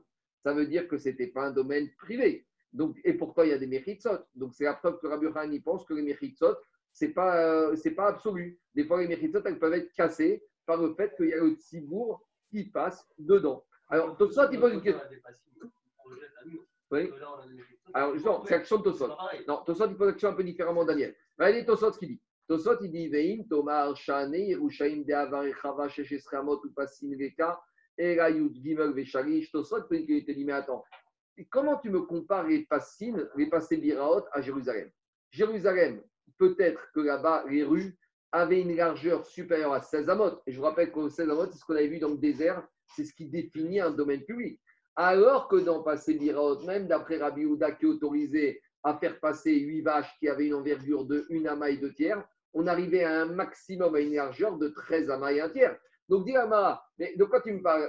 Pourquoi t'en mettre Rabbi Yochanan? Rabbi Yochanan, il a passé le passé Biraot, où là-bas, il te dit que le public ne peut pas casser le statut de, des mechitsot parce que là-bas, j'ai une petite largeur entre les passines, alors qu'à Jérusalem, j'ai une grande largeur. Alors, dit Tosfot, Vieshkumar, Oïg, Vayar, Hiroshim, Tsurat, Apetar, Bechashil, Kimchitsa. Il te dit, oui, mais à Jérusalem, tu avais autre chose. Même si tu avais une largeur de seize, à l'entrée de la ville, tu avais le bâti de porte qui donnait une forme de mechitsa. Et malgré tout, et il te dit, on avait dit que malgré, quand tu as for- un bâti de porte, même si tu as une grande largeur, ce n'est pas grave, parce que le bâti de porte, ça laisse le statut de mechitsa. Donc, il, en tout cas, Tosot, il répond, il te dit que tu vois que même pour Rabbi Yochanan, ça pose un problème. Alors, dit la Gemara, et là, quoi Quoi Attends, attends, on va voir. On va voir. En tout cas, dit la Gemara. Comment, attends, comment, comment, c'est pour Rabbi Yochanan, ça va être dix, c'est pas grave. Et là, Kan Velos Virale. Donc, je peux dire que Rabbi Yochanan, il apparaît pour Hachamim, mais lui, il n'est pas d'accord avec ce principe. Lui, il n'est pas d'accord. Il pense que des fois, les mechitsot peuvent être cassés par le fait que le public passe. Donc, en gros, pour Rabbi Yochanan, il n'est pas d'accord avec Hachamim de la Mishnah. Il sera d'accord avec Rabbi Yehuda. Et lui, il pensera que les mechitsot, et c'est très gentil, c'est très bien, mais que des fois, les mechitsot ne peuvent pas résister, entre guillemets, au fait que s'il y a le rabbin qui se promène dans les, le Reshut Harabim, même si tu avais fermé avec des mechitsot, eh ben, le tzibour qui vient t'impose. En gros, la question ici, c'est est-ce que les mechitsot, c'est absolu ou c'est relatif? Est-ce que les mechitsot, une fois que je les ai mis, c'est quoi, quoi qui se passe? Eh bien, elles sont là. où je vais dire, les Mechitzot, oui, mais ce n'est pas un din absolu. Mechitzot, c'est ce qu'on appelle un moyen. C'est, d'accord, c'est, c'est, c'est, c'est la raison pourquoi je peux. Mais la raison, des fois, elle peut disparaître parce que j'ai une population qui passe. C'est bon ? On va voir. Ça, c'est la suite. En tout cas, Jonathan. Combien c'est rapide ? On va voir. Au fur et à mesure qu'on arrive. Mais l'agma, pour l'instant, Rabbi, tu sais, l'agma, il parle toujours des principes. Les détails, ça, c'est des détails techniques. Ça, on verra après six cent mille, une fois par an, de possibilités. Mais d'abord, Rabbi. Alors, on y va. On va. Est-ce qu'on peut envisager le simili avec Enmaïm, Enmechitzot, En, et là, avec le Rishut Rabim. Non, non, non, non, non, non. Parce on que revient. Ce qu'on a vu hier et avant-hier, c'est l'eau qui donne le statut de Mechitzot. Parce que oui. C'est oui. Mais ici, l'agma, il voudrait dire. Même si c'est pareil. L'agmara voudrait dire ici, même avec des vrais Mechitzot, même imaginons que tu ferais des vrais Mechitzot, dans les règles de l'art, le Rabbim pourrait casser ces Mechitzot. Et tu verras que c'était tout, tout ce qu'on va étudier maintenant, ça va parler de ça. Alors dit l'agmara, des ramés, des Rabbi Yehuda, des Rabbi Yehuda, des ramés, des ramés, des ramés. L'agmara soulève une contradiction entre Rabbi Yehuda de notre Mishnah et Rabbi Yehuda dans un autre endroit, et Chachamim de notre Mishnah et Chachamim de notre endroit. Donc si on résume, Rabbi Yehuda, il a dit, des Mechitzot qui sont euh, piétinés, où il y a du rabbin qui passe, et ben, elles perdent leur statut de Mechitzot. Et Chachamim te disent, non, il n'y a pas de problème. Du moment qu'il y a des Mechitzot, rien ne peut casser les Mechitzot. L'agma est objet. Dit l'agma des Tania, on a vu dans une braïta. Je crois que vous avez le dessin. C'est le dessin numéro… De... Non, on ne l'a pas, mais on l'avait vu plus haut. Je vais vous dire qu'on l'avait vu. Cet enseignement de Rabbi Yehuda, lui-même, on l'avait vu… C'était, euh, on l'avait vu plus haut, à la page Yuvav et Yudbet. Donc, on va trouver le dessin au niveau… Hum, c'est bien juste le retrouver. C'était Davav Amoudarev. Voilà. C'était, euh, c'était les deux maisons qui se trouvaient de part et d'autre du Reshut Arabim de Rabbi Yehuda. C'est le dessin à peu près trente-cinq. Ouais, mais il y en a mieux que ça. Attendez, je vais juste retrouver. On avait mieux que ça comme dessin. C'est le dessin… Alors, sinon, on n'a pas joué de bête. C'est Rabbi Yehuda qui nous disait qu'on avait deux maisons, de part et d'autre du Reshut Arabim. Rabbi Yehuda envisageait de faire un héros. Je ne sais pas, j'arrive pas à le trouver. trente-huit Vous l'avez, vous l'avez en douze B deux. trente-huit, trente-huit. Voilà, trente-huit. Le dessin numéro trente-huit. Rabbi Yehuda, il avait une idée, une, qu'on reviendra dessus, c'est, on a déjà parlé de ça. Que même si j'avais un Reshut Arabim, et si j'avais un monsieur qui avait deux maisons de part et d'autre du Reshut Arabim, Rabbi Yehuda autorisait à neutraliser le Reshut Arabim entre les deux maisons. Comment ? Il te disait, tu mets une Korah de part et d'autre, et comme dit Tosfot, pour Rabbi Yehuda, Minatora, il fallait deux Mechitzot, et avec les deux poutres qui faisaient de part et d'autre, c'est comme si j'avais des autres Mechitzot et que tout était fermé. C'est ça logique. Donc dit comme ça, Détania. Rabbi Yehuda avait dit celui qui a deux maisons. On parle du même propriétaire. Hein. Même propriétaire, il a deux maisons, des deux côtés du domaine public. Qu'est-ce qu'il avait dit ? Et le monsieur, il veut porter d'une maison à l'autre. Dans une maison, il a sa salle à manger, dans l'autre, il a sa cuisine. Alors, comment il fait ? Il fait soit deux poteaux de part et d'autre, soit deux poutres de part et d'autre. Et il peut porter entre les deux maisons. Amrougo et Chachamim, ils ont dit En me'arvim reshut arabim bekar. Ils ont dit Rabbi Yehuda, mais attends, tu ne peux pas faire un hérouf d'un reshut arabim de la Torah, on a déjà dit ça. Tu as un reshut arabim au milieu, comment tu me fais un hérouf comme ça ? En tout cas, qu'est-ce qu'on voit de là ? Koshia de Rabbi Yehuda, de Rabbi Yehuda, Kashia de Rabbi Yehuda. Ici, il y a une contradiction pour Rabbi Yehuda. Parce que Rabbi Yehuda, dans le Mishnah, il te dit quand tu as des gens qui vont passer devant, passer l'irot, tu peux leur dire de passer de côté, sinon ils vont te casser les rissoles. Et là, pitom, Rabbi Yehuda, ça ne le dérange plus du tout que quoi ? Qu'il y ait des gens qui passent au milieu. D'après Rabbi Yehuda, s'il y a des gens qui passent ici, ils auraient dû casser les rissoles que constituent les maisons. Et là, pitom, Rabbi Yehuda, ça ne le dérange plus du tout. Il n'est pas cohérent, Rabbi Yehuda. Quand il s'agit de passer l'irot, des gens qui passent au milieu de passer l'irot, là, il faut leur dire surtout pas passer par là, vous allez casser les rissoles. Et là, hein, tu laisses les gens passer, qu'est-ce qui se passe avec Rabbi Yehuda ? Ça, c'est action contre Rabbi Yehuda, c'est clair ? Deuxième question contre Rabbi. Kashia de Rabanan de Ran. Et les Chachamim, ici, Pitom, ça les dérange. C'est en sens inverse. Ici, ils ne sont pas d'accord avec Rabbi Yehuda, alors que dans passer l'Iraot, ça ne les dérangeait pas que les gens passent, continuent à passer au milieu de passer l'Iraot, qu'ils n'arrivent pas à casser les Mechitzot.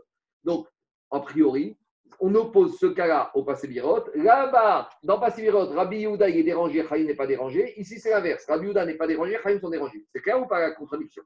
Dit Agmara, Adera de Yehuda, de Yehuda ou Kashia.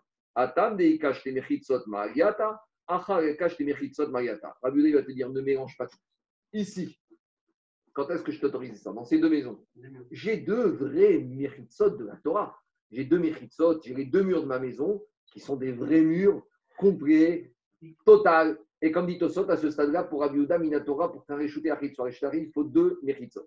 Tandis que dans Passé Biraot, on a quoi? On a déjà dit, on a ces petits diomètres, on a ces petits retours, ces passim qui ont l'air totalement bizarres, hein, d'accord? On a déjà dit, ces passim là, ces trucs-là, Rabbi Yehuda, il a dit, ça, c'est pas des méritsot. Donc, ne mélange pas tout.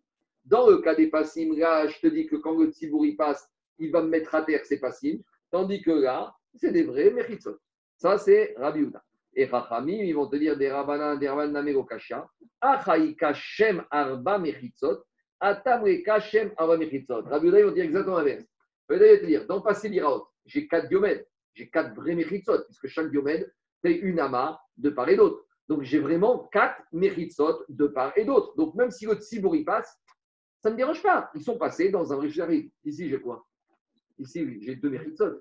Deux Mechitzot, le Tzibour qui passe, il te piétine tout réchout à Yachid que ça peut être, et c'est réchout à Rabbi. Donc, en gros, les Rachaï et Rabbi Yehuda disent, ne mélange pas tout. Ces deux cas qui n'ont rien à voir. Chacun, il prend comme ça l'arrange pour montrer que ça n'a rien à voir. C'est bon, on continue. Amar Rav Yitzchak bar Yosef, Amar Rav Yochanan. Bien Rav Yitzchak bar Yosef, bien Rav Yochanan, je rappelle que Rav Yochanan habitait en Eretz Israël. Et lui, Rav Yochanan, il te dit un grand chidouche, Eretz Israël, en Eretz Israël, En Chayavin Alea Mishum Reshut Arabim. En Israël, en gros, tu n'as pas de digne de Reshut Arabim. C'est-à-dire qu'un monsieur qui a jeté de sa maison dans le domaine, dans le dehors, il ne sera jamais Chayav Mita pour Otsa.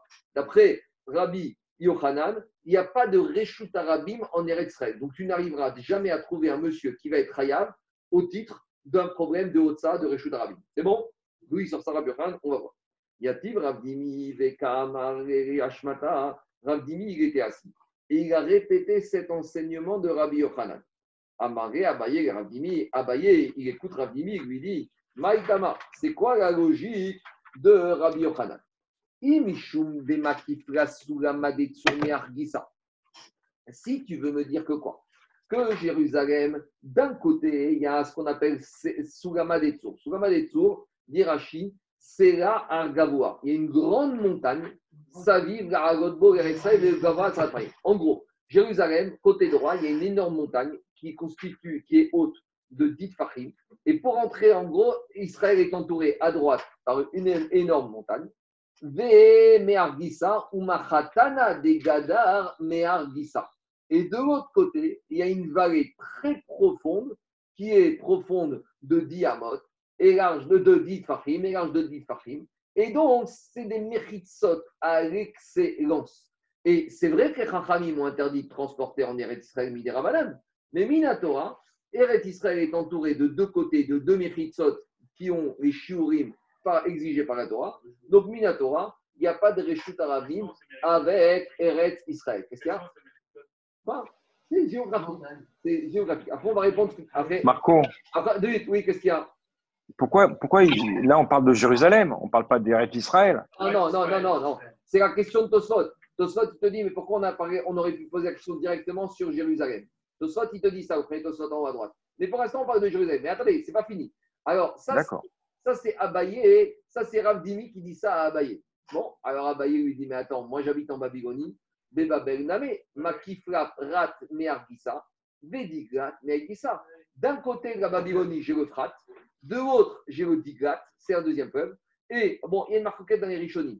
Est-ce que les fleuves, c'est Mechitsa en tant que fleuve? Est-ce qu'un fleuve, par définition, il n'y a pas meilleur Mechitsa? Que Mechitsa, c'est quoi? C'est quelque chose qui sépare. D'accord?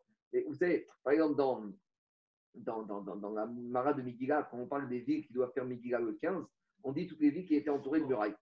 Pourquoi? Parce que comme Shushan, et le fait que une ville soit entourée de ses ennemis. Et là-bas, il pose la question sur Tibériade. Et Tibériade, étant donné qu'il y a un côté de la mer, la mer, il n'y a pas meilleure muraille. Et pourquoi l'Angleterre n'a pas été envahie par l'Allemagne pendant la Deuxième Guerre mondiale? Parce que c'était une île. Il n'y a pas meilleure protection que la mer. Donc, il y en a des régimes qui veulent dire comme ça. Vu que la Babylonie est entourée de mer ou de fleuve, et que le fleuve, il n'y a pas meilleur Mechitsa que le fleuve lui-même. Autre façon de comprendre la Gemara d'après Rishonim, c'est que quand tu arrives au bord du fleuve, il y a toujours un banc de terre. Donc, le banc de terre, à un moment, il finit par descendre à dix tafim de profondeur. Hein, sinon, ce n'est pas un fleuve, sinon c'est un ruisseau. Donc, le fait que ça descende dans le sol, ça fait le rôle de Mechitza. C'est deux façons de comprendre quel est, pourquoi les Khamim appellent ici un fleuve Mechitza. Est-ce que c'est le fleuve lui-même qui est Mechitza ou c'est le fait qu'au bord du fleuve, il y ait une descente sur un certain, une distance de, de, de, de largeur où ça descend, ça fait dix tafim. En tout cas, la question d'après… Il, il, il y a un très grand Ioun de Rav Moshe Feinstein sur Manhattan à ce propos. Bien sûr, avec l'Hudson des deux côtés, que Manhattan est une île. Et, et en haut, en tout. Ouais. Exactement, parce que ici, tu vois bien que la Havamina de la Gemara, c'est qu'à partir du moment où quelque chose qui est entouré de fleuves de part et d'autre, ça peut jouer. C'est sur ça aussi que se sert à Strasbourg pour compléter le Héroub. Parce que le Héroub, quand tu as des fleuves ou quand tu as des mers qui entourent, c'est tout de suite plus facile puisque tu as tout un côté qui est déjà fermé naturellement. Attends, attends, attends, deux minutes. Laissez-moi faire deux minutes. Dis la Gemara. Alors, il lui dit, ah ben, Namé Makifta Prat, ça veut dire qu'Alma dit ça. Et il lui dit, mais tu sais quoi, mais à part Babel et Israël, découvre Alma, mais le monde entier, le monde entier. Micro Charles. Le monde entier. Namé Makif, Okianus. On sait que sur la terre, il y a deux tiers de mer et un tiers de terre. N'importe quel pays, au final, il est entouré par la mer. Prends la France, il y a la Manche, il y a l'Atlantique, il y a la Méditerranée. Bah, tout va bien, donc on est entouré. Donc dans le monde entier, il n'y a plus de Réchout Arabim de la Torah. Donc est-ce que la Torah serait une notion, on va dire, fictive? Est-ce que la notion de Réchout Arabim, c'est quoi? C'est ce qu'il amène sur les Roumoré, qu'il n'y a pas Goyav et Onivra? C'est quoi cette histoire? Alors Amaré lui a dit, en fait, tu n'as pas bien compris. Dirma Ma'alot ou Mordot Ka'ama. L'enseignement de Rabbi Yochanan, ce n'est pas sur l'ensemble des rêves d'Israël. C'est les parties des Eretz Israël qui sont des plans inclinés ou des descentes ou des pentes. Si tu te trouves sur cet endroit-là, même si cet endroit-là, il n'y a pas de Mechitzot tout autour, cet endroit-là qui monte ou qui descend, alors là, il n'y aura pas de domaine public. Pourquoi?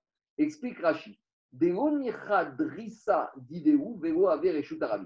Rashi te dit, comme c'est des endroits qui sont très escarpés, ou en montée, ou en descente, et que ce n'est pas confortable pour pouvoir marcher dessus. Et que, comme on a vu dans le Mara Shabbat, que tous les interdits de Shabbat, on apprend du désert. Et que dans le désert, il y avait les Hanamé Kavod qui aplatissaient la route. Donc, pour transgresser, pour avoir les Réchout Arabim de la Torah, il faut que ce soit les Réchout Arabim comme dans le désert. Dans le désert, c'était une route qui était plate, qui était facile pour marcher, puisqu'il y avait les Hanamé Kavod qui aplatissaient. Ces montées et ces descentes, que quoi? Ces montées et ces descentes qui sont dures d'accès, alors celles-là n'auront pas un statut de Réchout Arabim. Ce sera Réchout et Arabim. Maintenant, il y a un petit problème. C'est d'abord, il y a deux problèmes. La Gemara n'a pas répondu à la question qu'on a posée. Pourquoi finalement les mers et les rivières ne serviraient pas de rôle de Mechitzot? Ça, on va voir Tosfot. Et deuxième chose, ici, Rabbi Yochanan, si, quelle est la particularité d'Israël? Mais si maintenant, en France, euh, j'ai des terrains escarpés, eh bien ça aussi, ça ne va pas être Réchout Arabim. Alors pourquoi Rabbi Yochanan, il a parlé que des terrains escarpés de Babylonie? C'est clair ou pas la question? Il y a deux questions. Pourquoi Rabbi Yochanan te parle que des montées et des descentes, que des terrains escarpés de dire extrême? Mais et, si tu dis que ce n'est pas confortable pour marcher dessus, que tu sois en Australie, en Amazonie ou en Israël, c'est le même principe. Il n'y a pas de, il n'y a pas de limite, il n'y a pas de notion de Shabbat en Eretz Israël et de Shabbat en Houtzaretz. On a une notion de différence entre Eretz et Houtzaretz pour les mitzvot liés à la terre, mais le Shabbat n'est pas lié à la terre, le Shabbat est lié à l'homme.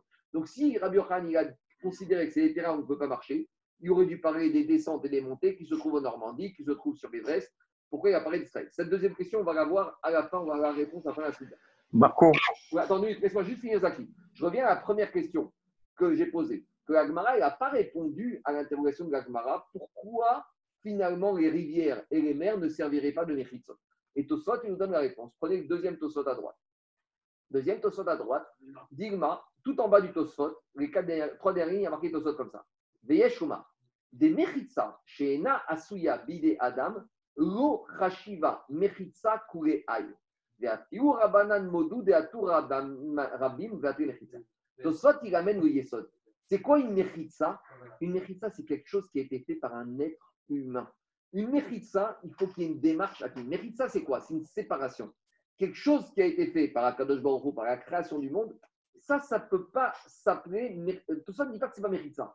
Il dit Roave Mechitsa Kurehai. Kurehai, c'est-à-dire c'est pas une Mechitsa excellence. Bien sûr, tu vas me dire que si j'ai un monticule de terre, ça me sépare d'un, d'un côté à l'autre. C'est vrai que ça sépare. mais vis-à-vis de l'être humain, vis-à-vis des dynimes de Shabbat, ce n'est pas suffisant pour s'appeler Mechitsa Kulei Aïe. C'est vrai que les rivières, les mers, c'est des Mechitsot exceptionnels. Difficile de passer, d'accéder à une île. Tu n'as pas un bateau, si tu n'as pas de nager, s'il y a du courant, il n'y a pas meilleur Mechitsa que ça. Mais pour que ça s'appelle Mechitsa, le son de Tosfot, il faut que ce soit fait par l'intervention d'un être humain. Ça, c'est la réponse à la première question que la Gemara n'a pas répondu. Si elle n'a pas répondu, c'est que c'était tellement évident. Mais Tosfot nous a donné l'explication de cette réponse à cette remarque de la Gemara qu'elle a laissée de côté. C'est bon? C'est clair ou pas?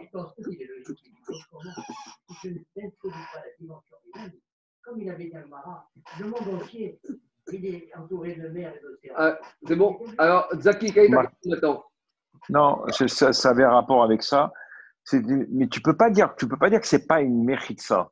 Tu peux dire que c'est une Mechitsa de, de, de seconde zone ou… Ça, je veux dire. Naturelle ou, ou humaine. Tosfot n'a pas dit que ce n'était pas une Mechitsa. Tosfot a dit « Lo chashiva, Mechitsa kulei aïe ». Donc, ça veut dire pour Tosfot, bien sûr, comme je t'ai dit, si tu as un monticule de terre, tu as la dune, prends à Arcachon, la dune du Pilate.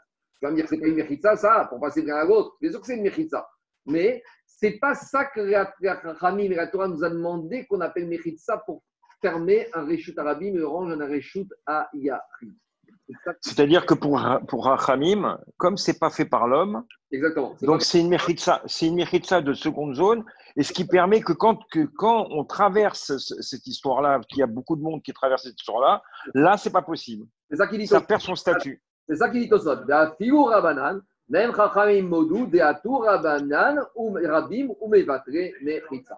continue. Attends, mais d'après ce que tu viens de dire, Paris, avec le périphérique, c'est parfait. C'est ce que je dis, mais tu vois bien qu'on ne veut pas… Quoi. Le périphérique qui entoure, c'est une… Ça, ça a été fait par les hommes, mais très… Mais regarde, regarde, regarde, regarde. Anthony, maintenant, on n'a pas vu une deuxième dimension. Daniel, il a parlé de la dimension. Est-ce que maintenant, pour ce Mechitsa, il faut qu'il y ait la Mahashava, que ce soit fait en tant que Mechitsa? Parce que le périphérique n'a pas été fait pour être faire une Mechitsa. Attends, attends, je ne t'ai pas dit que ça, tu ne peux pas le faire. Mais je t'ai dit… Non, mais ceux qui veulent dire, ceux qui veulent dire que le périphérique, c'est une Mechitsa, il y a une deuxième question. Est-ce qu'une Mechitsa, c'est quelque chose qui est fait par les hommes, ça suffit, mais où il faut que ce soit fait avec la Mahashava des hommes, que ce soit fait pour Mechitsa? Ça, c'est une autre question qu'on va y arriver. D'accord, mais c'est ça. Là, on voit que la panne d'Agmara, même s'il y a six cent mille, ça ne marche pas. Non, non, non, c'est pas ça. Il, faut, il, y a, il y a deux choses qu'il ne faut pas mélanger. Il y a faire un hérouve dans un Réchout Arabim de la Torah qu'on ne peut pas faire. Mais maintenant, un Réchout Arabim, tu peux très bien le privatiser si tu fais des Mechitsot dans les règles de l'art. Donc, si on pourrait faire des Mechitsot, toi, tu poses une question. Est-ce qu'on peut se servir du périphérique comme servant au moins une partie des Mechitsot? Est-ce que c'est des bonnes règles si on complète? Je dis n'importe quoi. Quelqu'un qui est porte de Saint-Ouen, il va faire une Mechitsa là-bas, il a le droit. Est-ce qu'il a le droit de se servir du périphérique pour compléter avec trois Mechitsot et privatiser cet endroit? C'est ça la question que je pose.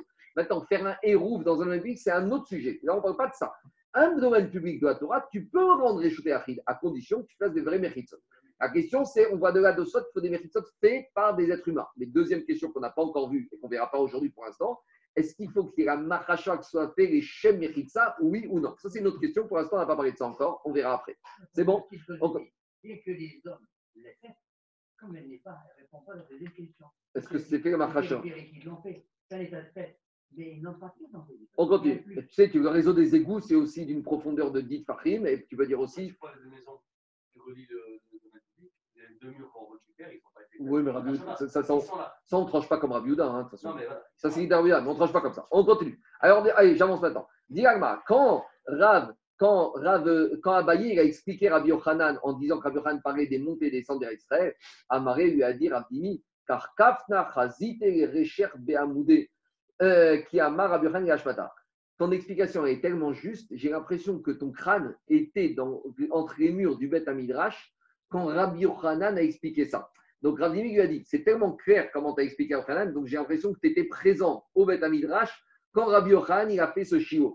Bon, Tosfot il explique un peu différent parce que de soit il te prouve que Abaye n'a jamais été en Eretz Israël. Donc Abaye n'a jamais pu se trouver physiquement au Beth Hamidrash, c'est Rabbi Yochanan. Mais Kanira, il veut dire que Abaye, il a reçu de son maître qui lui a retranscrit intégralement et il a exactement répété à l'identique ce qu'il a appris de son maître qui, lui, le maître d'Abaye, avait entendu de Rabbi Yochanan en Eretz Israël. On continue.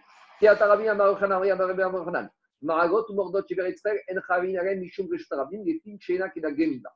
Donc Rabbi Yochanan, il a dit Rabin, il a confirmé ce qu'on a dit. Rabbi Yochanan, il a dit tous les terrains escarpés d'Eret Israël qui montent et qui descendent n'ont pas un statut. Ces, en, ces endroits escarpés de Reshut Arabim, parce que ce n'est pas comme ce qu'il y avait dans le désert, on ne peut pas marcher dessus. Alors par rapport à ça, maintenant, on voit de là que quoi? On voit de là que c'est un bon Reshut à Yahi. Si on a un petit monticule qui monte, on a une petite montée dans le Reshut Arabim. Donc vous n'avez pas chez vous, je ne sais pas si vous avez. Est-ce que moi, j'ai un dessin? Je vais voir tout de suite. Euh, non, mais on a déjà vu ce cas. Oui, voilà, j'ai mangé un dessin, regardez. C'est une espèce de petit, vous voyez, c'est une espèce de petit. Alors, c'est le petit monticule qui se trouve en plein milieu, une petite dune qui se trouve en plein milieu du Reshut Arabi. Alors, il a demandé, si j'ai un petit monticule avec une pente de euh, dix sur une largeur de quatre. Des rabbines Bokimbo. Et le problème, c'est que les gens, maintenant, ils montent sur cette dune. Ils passent. Quand ils arrivent à cette dune, ils montent dessus. Est-ce qu'on est chayav ou on n'est pas chayav? Alors, la question, elle se pose. Arriba des rabbanot, ibaegar. Pour chachamim, ce n'est pas une question. Pourquoi? Si déjà les chachamim dans passer biraot ou passer biraot, c'est un endroit qui est facile à marcher, c'est un endroit qui est plat. Et malgré tout, Chachamim nous ont dit, même si le public qui vient, ça ne me casse pas mes méchitsot. Donc, si déjà un endroit qui est facile à marcher, le, le rabbin n'a pas cette capacité de casser ses méchitsot, a fortiori que quoi que ici, ici que cette dune, c'est même si le public passe, mais les vieux ils vont pas monter, les enfants ils vont tomber, les vieilles femmes ils vont pas passer. Donc, a fortiori qu'ici que c'est pas facile pour le tzibour, qu'ils ne vont pas casser. Par contre, qui dit Baléa, Khaliba des Rabbi Yehuda. La question elle se pose dans Rabbi Yehuda. Parce que Rabbi Yehuda, qu'est-ce qu'il nous a dit? Maï. Par contre, la question elle se pose dans Rabbi Yehuda. Parce que Rabbi Yehuda, qu'est-ce qu'il a dit? Surpasser Biraot, oui, il te dit, comme il y a les gens qui passent, alors ils cassent les méritsot, donc il faut demander aux gens de se détourner sur le côté. Mais peut-être Rabbi Yehuda, il te dit que si le rabbin casse les méritsot parce que c'est facile d'accès. Maintenant, qu'est-ce qu'il va penser ici, Rabbi Yehuda? Où c'est difficile d'accès. Est-ce qu'il maintiendra son principe que malgré tout, difficile ou pas d'accès, le rabbin il te casse les méchitsot, ou là, Rabbi Yehuda il va être d'accord pour nuancer ce principe-là. C'est clair ou pas? Alors, c'est Amaré et Chayavin. On dit l'Agmarak, Rabbi Yehuda il pense Chayavin. Si le Tzibour, il vient ici, il te casse le statut de domaine privé, et si tu as porté dans ce domaine privé, tu as transgressé Minatora. Et Rabbi Yehuda il te dit, tu sais quoi? Même si pour monter sur ce monticule, il faut grimper avec des cordes, il faut tout équipement de l'escaladeur et du grimpeur, eh bien, ça s'appelle encore, hein, ça s'appelle plus un Reshut Achid, ils ont cassé, c'est un Reshut Arabi. Amarein, il a dit, même avec des, avec des cordes, c'est Reshut Arabim. Même avec, vous savez, quand vous montez à Méron, allez chez Rabbi Shimon, à la fin, il faut monter, monter, monter, monter. C'est la Gemara aussi dans Rosh Hashanah qui dit qu'avant Rosh Hashanah, on est jugé soit comme les soldats de David, soit comme ceux qui montent à Beth-Méron. On expliquera ça. En tout cas, la montée Marot Beth-Méron, c'est une montée très escarpée. Alors, ils ont dit, je ne te parle pas d'un petit dune, je te parle de la montée à Méron. Là-bas, est-ce que aussi ça s'appelle, si que le rabbin il vient, il a cassé les Mechitsot, pourtant c'est difficile d'accès, Amaré in. Rabbi Yehuda a dit oui. Par rapport à Rabbi Yehuda Etivé, on a objecté une braïta. Khatser, Sharabim, Nirnasin, la Bezo, Yotsin Bezo. Alors, on a une cour où c'est devenu une passoire. C'est un khatser avec des mechitsot. Donc, une khatser avec des terres. Mais, je ne sais pas pourquoi, avec le temps, tout le monde rentre dans cette cour. Et qu'on dirait que c'est une cour qui donne de deux côtés de deux rues. Et tout le monde se sert de cette cour comme un raccourci. Donc, c'est un khatser qui, d'après la règle, a des mechitsot dans les règles de l'art. Mais, vu que le tzibour rentre et sort, qu'est-ce qu'elle dit, la braïta? Reshut Arabim et Touma. Par rapport au problème d'impureté, on verra ça, je ne vais pas rentrer dans le détail maintenant, ça reste un, stade, un domaine public. Par contre, Reshut Hayachid et Shabbat. Par contre, concernant Shabbat, même si le public rentre dedans, ça s'appelle un Reshut Arabim. Ça, c'est le problème, vous savez, de gens qui ont fait des, des synagogues dans des maisons. Et des fois, le Shabbat, il y a deux cents personnes qui rentrent chez eux, dans leur cours. Tu vas dire, attends, c'est plus un Khatzer, c'est un Reshut Arabim. C'est de ça qu'on parle ici. Alors, on te dit, pour Shabbat, il y a des Mechitsot, ça s'appelle un Reshut Arabim. Il y a deux cents personnes qui rentrent, pas grave. Dis Agma, c'est Braïta comme qui elle va. Mani, Igima Ramanan, si c'est Chachamim, Ashtaouma, Atam, Denichat, Ashmishte, Ramanan, Goa, Tourabim, Vadir, Hissa, Chodun, Chadeshmishte, Okokshiget. Toujours le même principe. Chachamim, c'est sûr que ça ne peut pas être les auteurs de la Braïka. Pourquoi? Parce que si déjà Chachamim, dans passé Biraot, qui est fait pour être utilisé par le public, ils te disent que le public ne casse pas les Mechitzot, a fortiori qu'ici, ou même si c'est, même si le public vient, ce n'est pas comme les passés Biraot, ça reste quand même un, un, chez un privé. Et bien malgré tout, c'est sûr que Rahim seront d'accord que ça reste un domaine privé. Donc c'est qui l'auteur de cette braïta? Et là, là, Rabbi Yehuda. Et tu vois ici que Rabbi Yehuda, il considère que même si le Tzibour y rentre, le Rabbi y rentre, ça ne casse pas les Mechitzot. Donc c'est une question quant à Rabbi Yehuda qui te dit que dans passé Biraot, les, le Rabim casse les Mechitzot. Dinan, Reogam, Ravanan, Vera, Shuda, Menetouma, et Tehari. C'est le braïta avec comme Chachamim. Ah, quel est le chidouche de cette braïta avec Chachamim? Le chidouche, c'est par rapport au din de la Touma. Chachamim te diront, les Mechitzot, elles restent ici, ça reste à Réchouté Yachid. Mais par, par rapport au fait de l'impureté, ça s'appellera un Réchouté Rabim. Pourquoi? On verra ce din plus loin. C'est le chidouche de Chachamim, on verra plus loin. On continue à embêter Rabbi Yehuda. Tashma, Nevoot, Amefouga, Shot, Beborot. Un Maboy, ouvert. Ma forme, mes fougaches, on a déjà dit, c'est votre deuxième type de baboy, hein, ouvert des deux côtés, comme on a sur le dessin, dans, sur le tableau. Et à ce stade-là, la Braïta, la Kagma a compris qu'à Braïta, elle parle d'un maboy qui se trouve dans un puits, des Shichim, Ubame Arot, Reshut et Achid, les Shabbat, les Reshut Arabim, les Touma. Donc, ce maboy qui se trouve dans un puits, ça s'appelle un domaine privé pour le Shabbat. Ah, mais si c'est un maboy, les gens rentrent et sortent, donc il y a du Rabim. Il dit Gagmara, d'abord, attends, je ne comprends pas la, la configuration. Des borot, ça kadata. Tu me parles de quoi? D'un maboy qui est construit dans un puits. C'est quoi cette histoire? Agma et Korish. Et là, les borot, c'est un maboy. Vous avez le dessin numéro cent trente-six. C'est un maboy dont une des extrémités du maboy atterrit dans un bord. Donc, vous voyez, on a un maboy, mais foulash. On a un maboy qui est ouvert de deux côtés. Mais au lieu d'avoir le maboy, mais foulash classique, ou du deuxième côté, il y a directement les Reshut Rabim. Là, ici, c'est un maboy particulier où, avant de sortir sur le Reshut Rabim, il y a un bord, il y a un puits à côté. Et qu'est-ce qu'elle dit la Braïta? Reshut Ayachid, les Shabbat, les Reshut Rabim, les Touma. Ça devient un Reshut Ayachid pour Shabbat, puisque c'est un maboy, c'est fermé. En gros, ici, on se sert du puits comme étant une Mechitsa supplémentaire. Donc, ce maboy, il est ouvert des deux côtés, donc il a deux murs. Mais comme il a un bord, comme il a un puits, et un bord, par définition, c'est profond de dix fakhim et large de quatre, donc c'est un statut de Mechitsa, donc c'est un Réchouté Achid le bord. Si le bord est un Réchouté Achid, il joue le rôle de quoi aussi? De Mechitsa.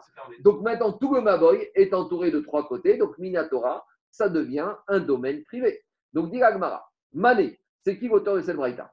Igima Rabanan, si tu me dis que c'est Chachamim, Ashtaouma, Atam, Denichat, Ashvishte, Amrega, Torahim, Vatere, Achadouni, Achadishte, Okocheret. C'est pas Chachamim qui nous ont dit ça. Pourquoi? Parce que si déjà les Chachamim sont d'accord pour dire que dans passé Biraot, où les, c'est facile d'accès, et malgré tout, le Rabim ne va pas me casser les Mechitzot, a fortiori que ici, où même si les gens peuvent accéder dans ce Maboy, puisqu'il est ouvert des deux côtés, mais va rentrer dans ce Maboy du côté du puits, hein, tu risques de te casser la gueule, il faudrait faire un détour. Donc, si déjà ici, où c'est, si déjà dans le passé Biraot, c'est facile d'accès, le Rabim ne peut pas casser les Mechitzot, a fortiori ici que dans ce Maboy, le Rabim ne pourra pas se casser les Mechitzot. Donc, les Rabim n'ont rien à m'apprendre à m'enseigner ce din-là. Donc, forcément, c'est qui qui m'a enseigné ce din-là? C'est pas Rabim, c'est pas Rabbi Yehuda. Et tu vois que pour Rabbi Yehuda, le Rabim, dans cette braïta, ne peut pas casser les Mechitzot. Alors, pourquoi dans passé Biraot, il a peur que le Rabim casse les Mechitzot? C'est toujours la même question. Dis Agmara, et la gav Rabbi Yehuda. Et pourquoi Rabbi Yehuda, il te dit que ça casse? Répond Agmara, la même réponse. L'oréogam Rabanan, Vereshut Arabim, Retouma, et Tsehare. Non, en fait, cette braïta, elle va d'après Chachamim. Ah, et qu'est-ce qu'il m'apprend Chachamim? Il voulait m'apprendre que ce Maboy, maintenant, s'appellera un domaine public uniquement par rapport au problème de l'impureté. On expliquera ça une autre fois, pas maintenant. On continue à embêter Rabbi Yehuda. Tashma, Shvire Bet Gilgul. Alors, Shvire Bet Gilgul, c'est les sentiers d'une mise, d'un endroit qui s'appelle Gilgul. Alors, est-ce que c'était dans le Galil? Je ne sais pas. Rashi nous dit, c'est quoi? Ma'ala Gvoa Veskufa'i. C'était une montée très abrupte, très sévère, avec une pente très, très élevée. Et ça se trouvait en Eretz Israël. Et alors, qu'est-ce qui s'est passé là-bas? Des Kayot Sebael. Et des endroits comme ça, Reshut Ayachid les Shabbat, des Reshut Arabim les Touma. Et dit l'Agmara, donc ces endroits-là, c'est des Reshut Ayachid, même s'il y a du public qui passe. Et dit l'Agmara, elle précise, des Zeu Shvile Bet Gilgul. C'est quoi cet endroit? Quelle est la particularité de cette, ce shvig, de ce sentier de Bet Gilgul? Amré de Rabbi Yanaï. Allez, chez Rabbi Yanaï, ils ont expliqué. Kol Shen Aeved Yachol Ritol Seachel Chitin Ve'arut Snifne Sardiot. C'est tellement abrupt, la pente est tellement élevée qu'un esclave ne pourra pas prendre sur lui un chargement avec une quantité de blé et courir dessus. Donc, même le serviteur le plus zélé, le plus sprinter, et c'est tellement abrupt qu'il ne peut pas. Donc, qu'est-ce qu'on voit de là? Alors, on voit de là que quoi? Que cet endroit, même s'il y a du tsibour qui pourrait passer, malgré tout, ça ne casse pas les mechitsot et ça reste réchouté aride. Donc, a priori, c'est une question contre Abiouda. Donc, toujours Agma et Analyse. Mané. Toujours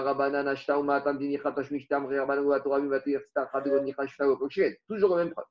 Ça ne peut pas être un Khamim qui ont dit ça, parce que si déjà Khamim d'en passer le Biraot, c'est facile d'accès, ils sont d'accord pour dire que les Mechitzot, eux, Rabim ne va pas casser les Mechitzot. Donc, a fortiori ici, qu'il y aura très peu de personnes que le Rabim ne peut pas casser les Mechitzot. Et là, là, Rabioudaï. Donc, c'est Rabiouda. Et tu vois ici une question. Parce que Rabbi Yehuda, il va te dire ici, mais pourquoi ça ne casserait pas, le Rabbi ne casserait pas les Mechitzot? Alors Rabbi Yehuda, il va se défendre, il va te dire, attends, il ne mélange pas tout. Tu vas quand même faire une différence entre passer l'Iraot et ces sentiers-là.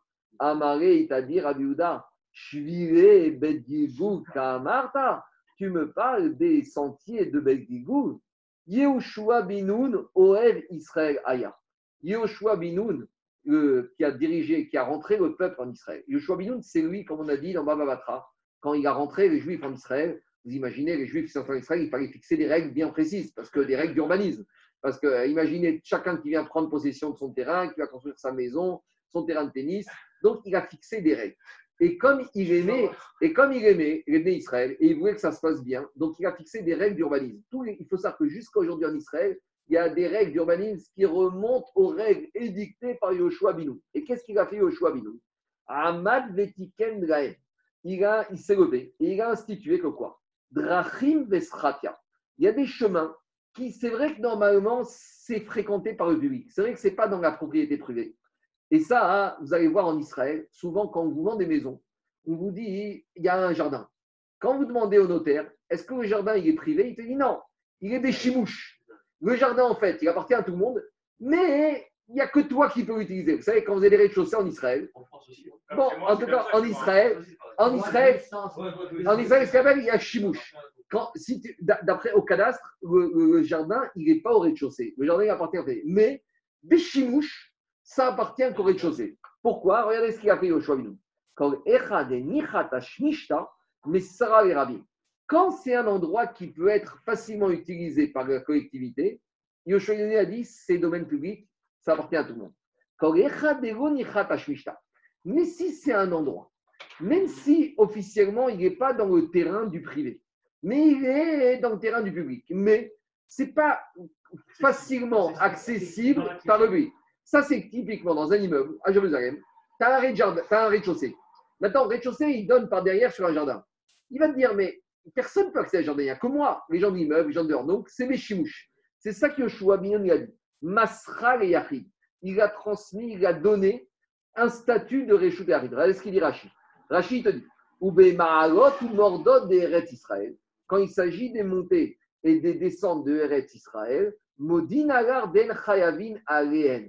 Là, Rabbi Yehuda, il sera d'accord, et je suis d'accord que ça, c'est un Réchout et Yachid, même si le public peut passer. Mais c'est des endroits particuliers. Et donc, ça, c'est un régime spécial que Yehoshua Binoun a introduit, qui se trouve uniquement en Eretz Israël. Et c'est pour ça que Rabbi Yochanan, au début de la Soudia, qu'est-ce qu'il a dit? Les endroits escarpés en Eretz Israël uniquement. Et regardez ce qu'il dit Tosfot. Yehoshua Oev Israël. Davka shvile bet gilgul delonichat hashmishtekak deverger shen haeved yacharutz. Aval maboy mefugash leborot. Bechatzer sherabim nichnasim la bezo viotzim bezo. Aver reshut harabim et Rabbi Yehuda. Afagav de aveu shel yachid oil nichat hashmishte veraoil yemosro derabim averu shel Rabbi Yehuda aide mekiat rabim. Ou yachi okamar elad mashma etzech adaim et shnia de. Donc pour résumer, Rabbi Yehuda, il te dit, attends, il, faut, il y a deux choses différentes. Quand il s'agit de passer Biraot, quand il s'agit d'un endroit, d'un Maboy, où le Tzibour il vient, pour Rabbi Yehuda, même si tu as monté les Mechitsot, les Mechitsot, elles ne valent rien. Mais Rabbi Yehuda, il sera d'accord que quand il s'agit des endroits comme les Mahalot ou Mordot, les endroits escarpés ou les Shviré Betgigou, que ça, Yoshua Binoun, il a dit, étant donné que ce n'est pas profitable, ce n'est pas accessible par le Tzibour, même si, dans les faits, ça appartient au Rabbim, étant donné que maintenant c'est difficilement d'accès, là, Rabbi Yehuda, il sera d'accord pour dire que ces endroits-là n'ont pas un statut de Reshut Rabbim Minatora, ça s'appelle Reshut Yachid, et tu ne seras pas Chayav si tu as porté dedans. Et c'est dans ce cas qu'il a dit. Mais passer Biraot ou Maboy, qui doit servir justement au contraire de l'inverse, parce que passer Biraot, c'est quoi? C'est pour le Tzibour. Donc même si tu as fait des Mechitsot, les Mechitsot, elles sont inefficientes, puisque tu as le Rabbim qui vient là, et c'est fait justement pour le Rabbim. Ça, c'est tout le malach de Rabbi Yehuda. Enfin, ils ne sont pas d'accord, mais ça, c'est tout le malach de Rabbi Yehuda. Voilà. C'est intéressant.